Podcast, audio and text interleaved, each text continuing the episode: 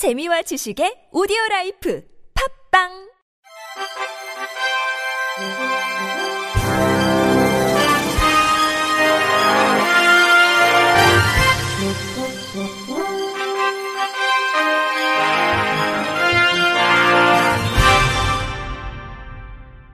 청취자 여러분 안녕하십니까? 4월 27일 목요일 KBRC 뉴스입니다. 장애인 자립생활센터 법제화 법안과 발달장애인 의료 지원을 위한 발달장애인 거점병원 및 행동발달증진센터 설치 의무화 법안이 국회 상임위 문턱을 넘었습니다. 국회 보건복지위원회는 오늘 오전 10시 전체 회의를 열고 장애인 복지법 일부 개정 법률안과 발달장애인 권리 보장 및 지원에 관한 법률 일부 개정 법률안을 통과시켰습니다. 국민의힘 이종성 의원이 대표 발의한 장애인 복지법 개정안은 제58조 장애인 복지시설 조항에 IL센터를 포함하는 내용입니다. IL센터는 장애인의 자립생활 실현을 위해 당사자 중심에 입각한 각종 장애인 복지 서비스를 제공하는 지역사회 비거주시설 전달체계로 현재 전국 300여 개가 운영되고 있습니다.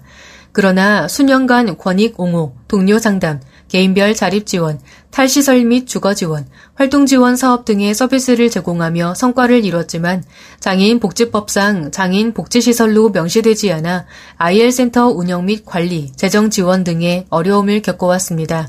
이에 개정안은 장애인 자립생활 지원 시설을 신설하고 장애인 자립생활 역량 강화 및 동료 상담, 지역사회의 물리적, 사회적 환경 개선 사업, 장애인 인권의 옹호 증진, 장애인 적합 서비스를 제공하는 시설로 정의했습니다.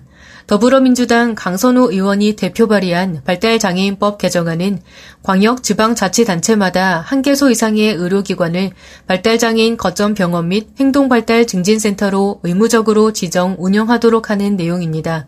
국가와 지방자치단체는 발달장애인의 의료 지원을 위해 발달장애인 거점 병원 및 행동발달 증진센터를 설치 운영할 수 있도록 하고 있지만 전국 17개 광역 지방자치단체 중 9곳에는 아직 설치되지 않아 발달장애인에 대한 의료 지원 서비스에 차질이 빚어지고 있기 때문입니다. 이에 개정안은 특별시, 광역시, 특별자치시, 도 특별자치도에 한 개소 이상의 의료기관을 발달장애인 거점 병원으로 한 개소 이상의 행동발달 증진센터를 설치 운영하도록 했습니다. 두 개정안의 시행 시기는 당초 공포 후 6개월이었지만 복지위 법안 심사 소위에서 공포 후 1년 6개월로 수정됐으며 향후 국회 법제사법위원회 체계 자구 심사를 거쳐 본회의를 통과해야 최종 개정됩니다.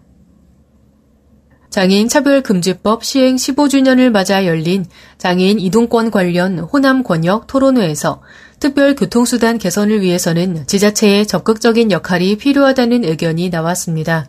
국가인권위원회 광주인권사무소는 25일 광주시의회에서 광주, 전남, 전북 장애인 차별 철폐연대, 광주 장애인 인권센터 등과 공동으로 장애인 이동권 관련 호남 권역 토론회를 개최했습니다. 이날 토론회에서 이재민 전국 장애인 이동연대 사무국장은 장애인 이동권 보장을 위한 국가와 지방 정부의 과제라는 주제로 기조 발제를 했습니다. 이 국장은 최근 장애인 지하철 시위로 이동권에 대한 사회적 관심과 논의가 활발해지고 있다며 그러나 저상버스 운행률이 전국 평균 30%에 그치고 특별 교통수단 법정 보장 대수 충족률도 86%에 그친다고 지적했습니다. 특별 교통수단의 운영 방식도 지자체별로 천차만별 달라 장애인 이동 불편이 여전하다고 지적했습니다.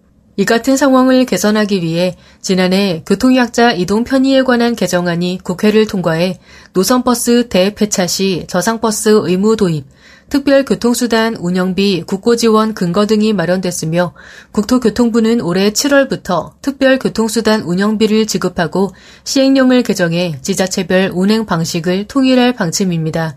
개정안에는 24시간 운행 의무화, 예약 없이 특별교통수단 이용, 비장애인 장애인 콜택시 탑승 제한, 인접지역 광역 운행 의무화 등이 담길 전망입니다.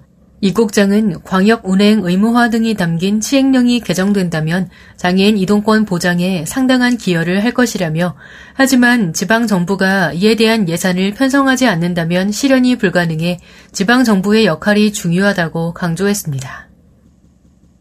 경기도 국민안전체험관이 5월부터 장애인 재난안전 교육 확대에 나섭니다. 경기도 소방재난본부에 따르면 5월 16일부터 장애인 재난안전교육이 의무화되는 것에 맞춰 안전체험관의 장애 유형별 맞춤 지원, 장애인 전담 교육일 운영 등 특화된 장애인 교육을 실시합니다. 교육을 위해 시각장애인용 안전교육 점자 홍보물을 제작하고 장애인을 보조할 안전사고 예방 안전지킴이를 체험관 곳곳에 배치할 계획입니다. 또 청각장애인을 대상으로 수어 통역사를 초빙해 안내를 돕고 장애인을 위한 교육 체험 프로그램을 별도로 마련해 체험 동선을 최적화합니다. 체험관 내에는 보행이 어려운 체험객을 위해 일반 휠체어 10대를 배치하고 내년에 전동 휠체어 10대를 추가로 들여올 예정입니다.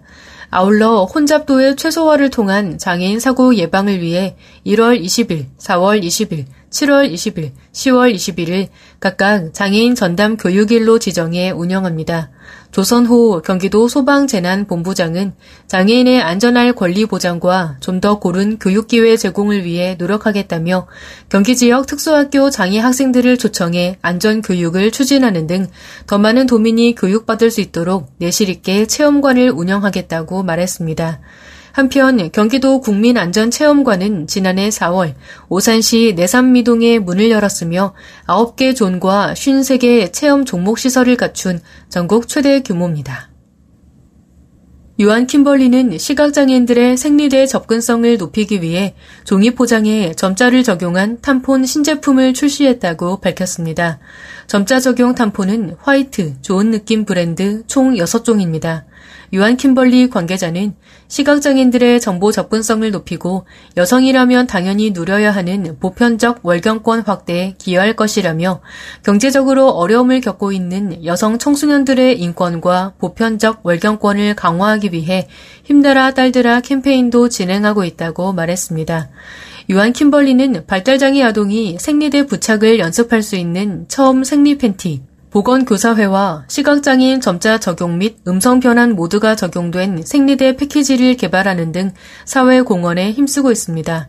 유한 킴벌리 관계자는 점자 타입, 포장재 재질, 공정 조건, 환경성 등 다양한 변수를 고려해야 해 수많은 시행착오 끝에 제품을 개발했다며 점자를 통해 제공하는 정보는 브랜드, 제품명, 사이즈, 입수 등으로 시각장애인도 비장애인과 동등한 수준의 정보를 얻기 원한다는 조사 결과를 반영했다고 설명했습니다.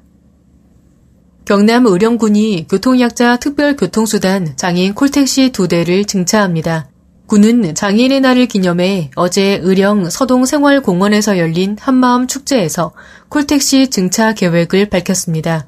군은 4월 현재 4대를 운행 중인데 6월 콜택시 2대가 추가되면 정부 추진 목표 중 하나인 장애인 콜택시 도입률 100%를 달성합니다.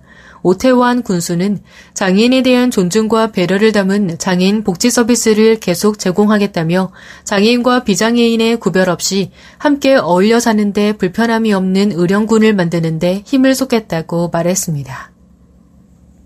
장애인 활동지원 급여를 빼돌려 사용한 장애인 복지기관 간부가 징역형을 선고받았습니다. 부산지법 동부지원 형사 3단독 김주영 판사는 업무상 횡령, 사기, 장애인 활동지원에 관한 법률 위반 혐의 등으로 기소된 장애인 활동지원기관 이사 A씨에게 징역 2년을 선고했습니다.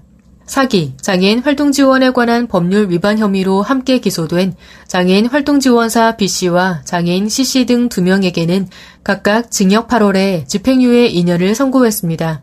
A씨는 2017년 3월부터 2021년 5월까지 215차례에 걸쳐 자신이 이사로 있던 부산의 한 장애인 활동지원 기관의 운영자금 1억 4,108만원 상당을 횡령한 혐의로 재판에 넘겨졌습니다.